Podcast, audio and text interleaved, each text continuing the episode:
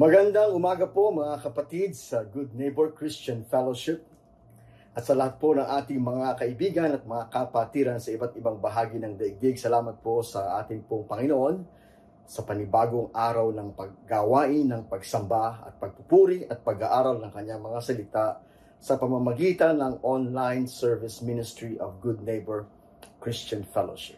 Tayo po ay nagpupuri sa Kanya sa pagbibigay sa atin ng pagkakataong patuloy na mag-aral ng kanyang mga salita.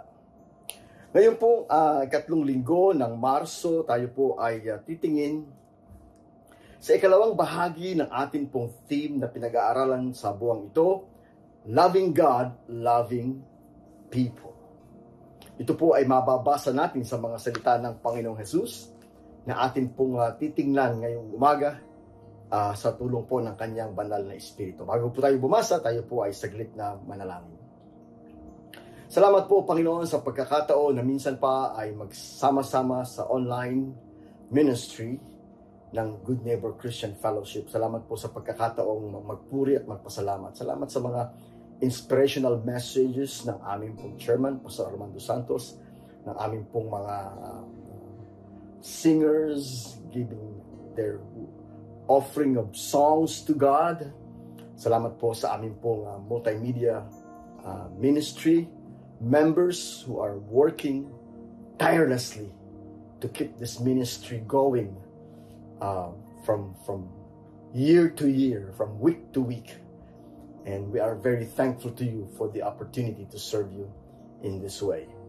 Dalangin po namin naman na ang iyong mga salita ay patuloy na maging makapangyarihan na kumikilos sa aming mga buhay, gumagawa sa aming mga buhay. Sa lahat po, Panginoon, ng bunga ng aming pong gawain ito, we give you all the glory and the honor and the praise. In Jesus' name, Amen and Amen. Kung ating pong babalikan ang sinasabi ng Matthew uh, chapter 22, uh, verses 34 to 40. Ito po ang ating mababasa from the English Standard Version. Matthew 22, 34 to 40. But when the Pharisees heard that he was he had silenced the Sadducees, they gathered together. And one of them, a lawyer, asked him a question to test him. Teacher, which is the great commandment in the law? And he said to him, You shall love the Lord your God with all your heart, with all your soul, and with all your mind. This is the first great and first commandment. And the second is like it. You shall love your neighbor as yourself. On these two commandments depend all the law and the prophets. May the Lord bless the reading of His holy word. Now, there was a debate, a discussion going on. Ang una pong nag-confront sa Panginoon ay mga Pharisees. And Jesus silenced their tricky questions. Yun po yun eh, mga tricky questions. Nais po nila kasi na si Kristo ay makapagsalita ng laban sa kautusan ni Moses or laban sa gobyerno ng uh, Roman Empire. Either way, Jesus would be in trouble. But Jesus was full of the wisdom of God and full of the power of the Holy Spirit of God. And he silenced them all. Now, this time the Sadducees uh, gathered together and, and, and, and, and tried to trick him again. One of them, a lawyer, asked him a question to test him. So, talaga pong hindi maganda ang kanilang motive. To test him, to trick him. But Jesus knew their hearts. Jesus knew their motives and their intentions. Oh, but Jesus is one in a million, one of a kind. He was always loving, and you can see that as we move on in this uh, lesson. And so, uh, the, the, the Sadducees asked the question, which is the great commandment in the law? Now you're talking about the law of Moses, the Talmud, the first five books of the law, the whole Old Testament. Yun po ang pinakahawakan ng mga Jewish uh, Jewish uh, uh, believers, mga religious leaders ng Sanhedrin, ng uh, high priests, all of those people who follow the letters of the law. And Jesus gave them the two greatest commandments. And we have uh, discussed the first one, to love the Lord your God with all your heart, with all your soul, with all your mind, with all your strength. And then he said, uh, and the second, yeah, verse 39, and the second is like it. So, nandun po yung basic foundation similarities of the first and the second commandment. They are both agape love. 39 and and a second is like it you shall love your neighbor as yourself. Now, napakalawak po ng topic na yan. Uh, Diyan nga po pumasok yung tanong pa, yung follow-up question ng isang pariseo. Then who is my neighbor? Because Jesus said, love your neighbor as you love yourself. And then, and then he asked, then who is my neighbor? And then Jesus told them the story of the Good Samaritan. Again, alam niyo po na medyo related dyan ang ating pong pangalan, Good Neighbor Christian Fellowship, basing it on the story of the Good Samaritan. So, nandun po talaga sa pangalan natin yung pagiging loving and caring and, and compassionate and merciful to other people. But we will go there sa ating pong mga susunod na pag-aaral. Here, we shall focus on how do we love others as we love ourselves. Na mga kapatid, napaka dali pong sabihin, love others as you love yourself. Love your neighbor as you love yourself. Pero napaka hirap pong gawin. Sabi nga po nila ay easier said than done. Mas madaling sabihin kaysa gawin. And uh, at hindi lamang po yung mga karaniwang tao ang nahihirapan sa pagpapractice o pagsunod sa utos na yan, pati po yung mga religious people, pati po yung mga uh, religious religious leaders ng mga Hudyo noon at maging sa ating panahon. Now, loving others should be not only a universal command, meaning that it's not just applicable to one race or to one nation or one country. It should be universal, meaning it applies to all human beings wherever they are on the face of the earth. And it does not only apply in one particular uh, dispensation of time, meaning uh, it's not just for Old Testament people or the New Testament people. It also for the early church. It's for today's time, and it's, it's for all time, future all time. And it applies to all religions too. Love your neighbor as you love yourself. But it is easier said than done. Kaya po ang focus ng ating pag-aaral at ang title ng pag-aaral na ito is The Acts of Loving. The Acts of Loving. Love is not just uh, a noun, it's a, it's a verb, it's an action word.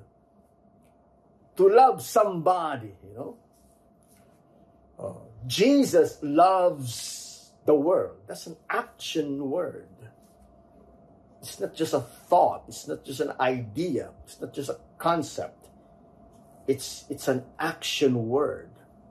So we're talking about the acts of loving. How do I love my neighbor as I love myself? Does it apply sa panahon po na nagkakaroon ng giyera Does it only apply in good times, in the best of times? What about the worst of times? What about the bad times and evil times, dark times? Does it apply in every days of our lives? Now, we can say yes.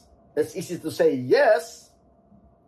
But we need to show them a concrete example of how it is to love in the worst of time, in the most difficult times. How is it to love in times of great pain and, and, and, and great injustice and great disaster? Like what's happening these days between Russia and Ukraine. How can the Ukrainian people love the Russian soldiers who are bombing them every day and shooting the civilians, shooting the pregnant women and children, bombing, bombing homes and hospitals and schools. How can the how can the Ukrainian people love the the Russian President Vladimir Putin? How can Euro, the European people, how can the American people, how can the people of the world love someone like Vladimir Putin. Now, I'm I'm I'm not gonna say any political comments on things, but I would like to say to you that we have a concrete example of loving in the worst of times. And that is the very example of the Lord Jesus Christ Himself. That it is possible by the power and by the grace of God to love even your enemy in the worst of times. The Apostle Paul said, love, and, and Jesus too said, love your enemies. That's, again, easier said than done. How do you do it? Loving your enemy. Oh, again, our example is Jesus. Our model is Jesus. And, and, and Jesus said, love one another as I have loved you. So he is our example, really. No one else but Jesus. So, how did Jesus respond to the most difficult days of his life when he was betrayed, when he was beaten, when he was crucified, when he was executed wrongly, falsely, unjustly? He was mocked, beaten up. He was, he was treated like a common criminal for no reason. How did Jesus respond? Let me tell you, the seven last words tell so many things about the heart of Jesus. The very first word he said on the cross was this Father, Forgive them, for they do not know what they do. Isn't that the loving thing to do? To ask God the Father to forgive the very people who were beating him, executing him, doing evil things, eventually killing him. And yet, all he could say to the Father was, Father, please Forgive them, for they do not know what they do. If that's not love, I don't know what, what love is. Greater love has no one than this, Jesus said. So he has the greatest example of love. Can we do that? Well, if we are followers of Jesus, that is exactly what he said. If you love me, you will obey my commandment. If you love me, you will continue in my words. And as disciples of Jesus, that's the only way to go. We should learn how to love others as we love ourselves. And again, it's not emotions. It's not just emotions. It's not just feelings it is a decision to obey the master It is a decision to love as Jesus loved.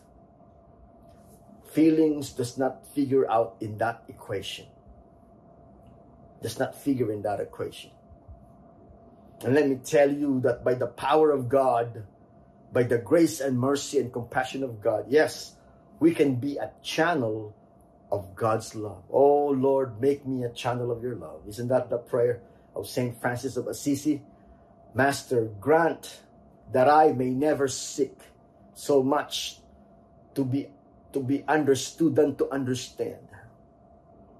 That Master, make me a channel of your love. The, the, the love of Jesus flowing through us. The love of God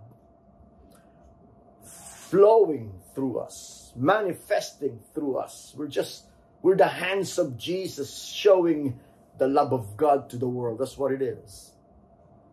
I have nothing in me to make that kind of agape love. There's nothing in me that can make such a such a great outstanding move of God. But it's the love of God flowing through me. Again, the Apostle John said, We love because he first loved us. If we did not experience the love of God, then we cannot love. If we did not receive the love of God, then we cannot love because our hearts are sinful, selfish. Our hearts are empty of that kind of love. So today, allow me to focus with you acts of love. How do we love our neighbors as we love ourselves? Now, there's no better place to go than on 1 Corinthians chapter 13. Kung tayo po ay naghahanap ng gabay sa pagpapakita ng pag-ibig, the acts of love. And there's no better place than to go to 1 Corinthians chapter 13, beginning with verse 4. This time I'm going to read from the new, uh, uh, uh, the Good News Translation. Today's English version, the Good News Translation. Here we are given the acts of love. So I'm going to label it as loving acts and unloving acts. The Bible is very specific on what acts are loving and what acts are unloving. So, tingnan po natin. And let me tell you, pag nakita po natin yung mga acts, actions na loving, we focus on it. We do it without having to wait for emotional push or emotion or, or feelings. We do it out of obedience to Jesus Christ we do it uh, because that's our decision to do it. We do it allowing the love of God to flow through us. Eventually, you uh, you will have that feeling that goes with it. And sometimes, let's not be hypocrite here. Sometimes it's really not that easy. How can I? How can I show love to someone like Vladimir Putin. When you what you see on TV are children being killed every day, and women and women and innocent people dying every day in a senseless war that has no justification. But then again, if you look here, then you will see that it's possible by the grace of God, by the mercy of God, to be loving even to your enemy. Loving towards even the most unlovable people on this planet. It's easy to love the lovable people, right? Our children, our parents, our spouse, our friends. They are not, sabi nga, uh, you are easy to love. Madali kang mahalin kasi you're so loving. Pero mga may mga tao po kasi parang ang hirap-hirap mahalin. Parang paano mong pipiliting mahalin yung mga ganong taong gumagawa sa iyo ng masama. But then again, if you look here, you focus on obeying the command, loving others as you loving as you love yourself. Now, what are the loving acts and what are the unloving acts based in 1 Corinthians chapter 13 beginning with verse 4. Number 1, love is patient. To be patient is to be loving. So maging pasensy pasensyoso, pasensyosa tayo sa mga tao sa kabila ng kanilang mga pagkukulang at kasalanan at pagkakamali sapagkat ganun po talaga ang pag-ibig. Ang pag-ibig po ay matiyaga, patient. So, wag po nating husgahan ang mga tao sapagkat may paraan ng Diyos para sila ay magbago. Makapangyarihan ng Diyos para sila ay magbago tayo po'y mag-intay sa Panginoon. Let us be patient because to be patient is to be loving. Tandaan po natin yan. Even to the most wicked people, to the most uh, unlovable people, we can show love by being patient and praying for them and allowing God to work in their lives, in their lives because love is patient. To be patient is to be loving. Love is kind. Kind. Mabait. Uh, let me tell you mga kapatid na sa panahon po ng gera, nagpapakita po ng kaba, kindness yung mga tao sa Poland, yung mga tao po sa Romania, yung mga tao po sa uh, uh, iba't ibang mga European countries, they are showing so much kindness to the Ukrainian refugees. In fact, in the in the country of Poland alone, there are more than 2 million na out of 3 million almost 2 million ngayon ang hino-host ng Poland.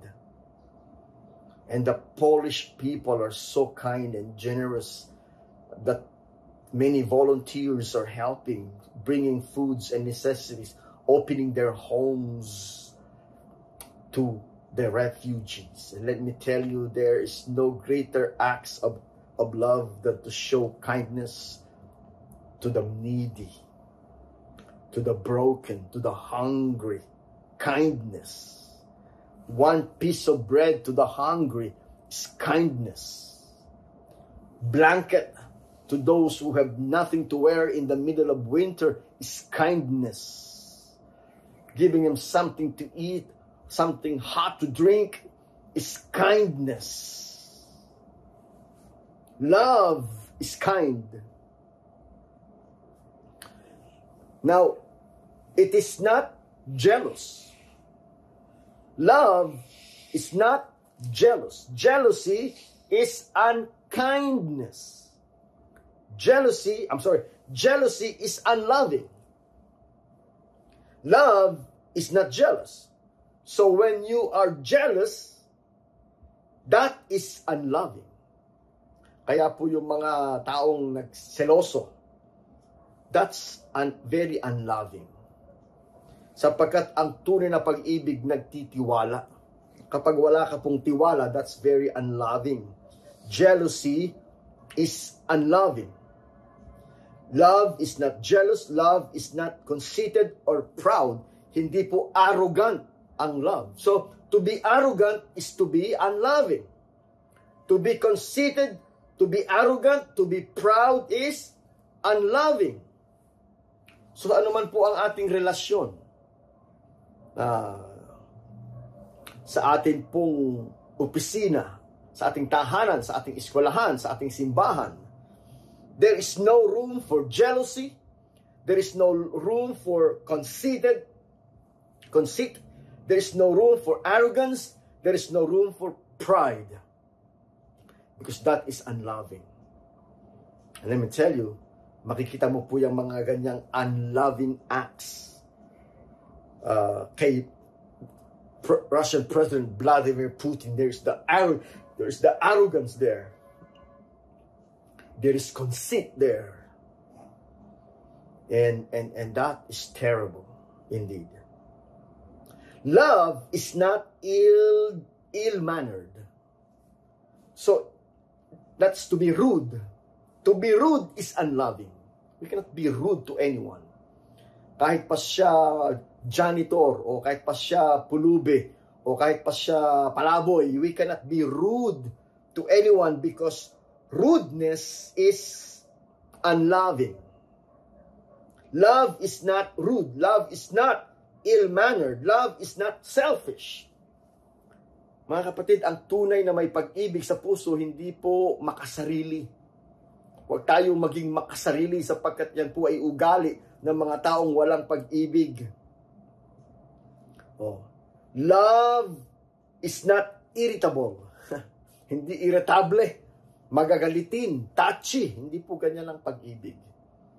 Ang pag-ibig po mga kapatid ay mahaba ang pasensya. Kaya nga po, to be ill-mannered is unloving. To be selfish is unloving.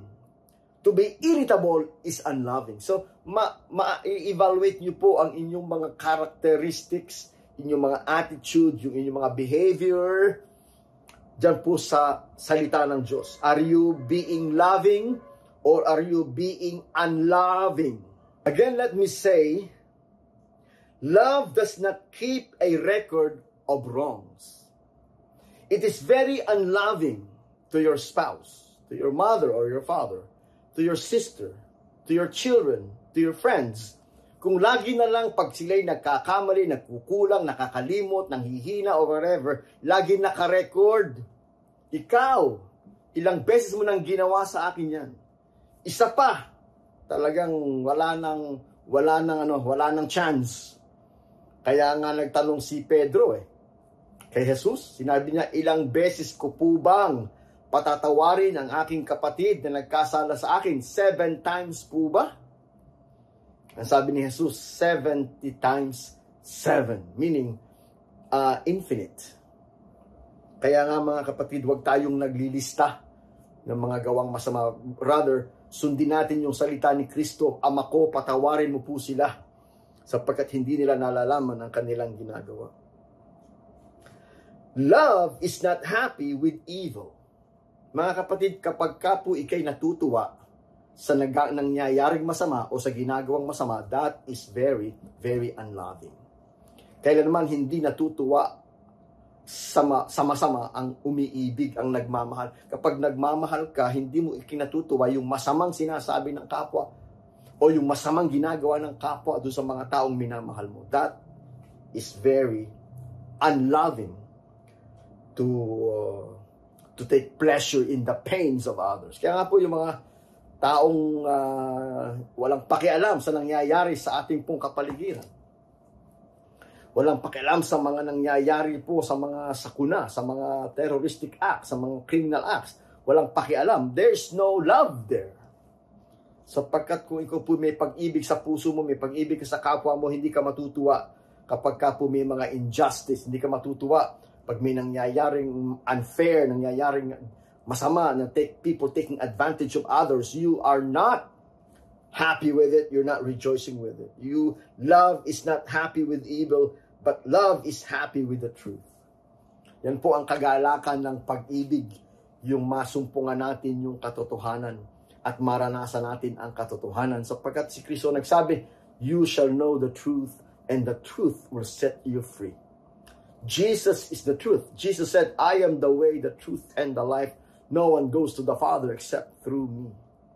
If you want to be set free from sin, from darkness, from hatred, from anger, from hell, you need Jesus. And love rejoices in the truth. It rejoices in the truth of the Word of God. Kaya nga po nag, nag, nagpapasalamat tayo sa salita ng Diyos na nagbubukas ng ating isip at puso sa katotohanan. And that is love. Sharing the gospel with you is sharing the love of God because the truth is the expression of the love of God. Verse 7, love never gives up. Kung meron man po tayo mga kapatid na maaasahan sa pag-ibig, ang tunay na pag-ibig ng Diyos, kailanman ay hindi sumusuko, hindi napapagod, hindi tumatalikod, hindi po nag-a-abandon. I will never leave you, I will never abandon you, I will never forsake you. That's the love of God. And that's the kind of love we have to learn for each other. Love never gives up. Love, love never fails. Ang pag-ibig ng Diyos, it never fails. The faith, the hope, and the patience that there is in love will never fail. Kaya napakahalaga mga kapatid na masumpungan natin, maranasan natin, matanggap natin ang pag-ibig ng Diyos because the love of God never fails. Verse 8, love is eternal. Love is eternal. Kaya nga po sabi doon, who shall separate us from the love of God? Nothing, nobody can separate us in the love of God. O mga kapatid, alam ko po na hindi natin kayang gawin ito sa ganang atin. Kaya po kailangan nating maranasan ang pag-ibig ng Diyos. Sabi nga po, Beloved, let us love one another. For love is of God, and he, and he that loveth knoweth God. And he that loveth not knoweth not God, because God is love. 1 John 4, 7, and 8. God is love. So if there is God in our hearts, we can learn love. We can act in love. Uh, and we can share that love to other people. Uh, an empty heart cannot love. A broken heart cannot love. A darkened sinful heart cannot love. That's why we need to surrender our heart to Jesus and let Jesus cleanse our heart with His holy blood and let the love of Jesus fill your heart with agape love to overflow. That is the power of love. That is the power of God. There's no magic in it. There's no trick in it. It is receiving the love of God and experiencing the love of God that can make it possible for us to love others as we love ourselves. Let us pray. Oh, Father in heaven, we thank you so much for the love of Jesus that we have received and we have experienced. Thank you for the love of Jesus that is our example of how we can love, how we should love and what love can do. And God, please, in the, in the face of so much injustice and evil and darkness and wickedness in this present day, oh, let the love of Jesus shine to the world. Let the love of Jesus shine through the church. And let the love of Jesus shine through us. Help us. Teach us to love others as we love ourselves. This is our prayer in Jesus' name. Amen and amen. Oh, the Lord is so good. It's so exciting to know and to learn how we can love one another as God has loved us. And one more Sunday for this month of March, and we will conclude this lesson with another look at how we can love people as we learn to love God. The Lord bless you and keep you. The Lord make his face shine upon you and be gracious to you. The Lord lift up his countenance upon you and give you his peace. In the name of the Father, and the Son, and the Holy Spirit. Everybody say, Amen. Amen. God bless you all.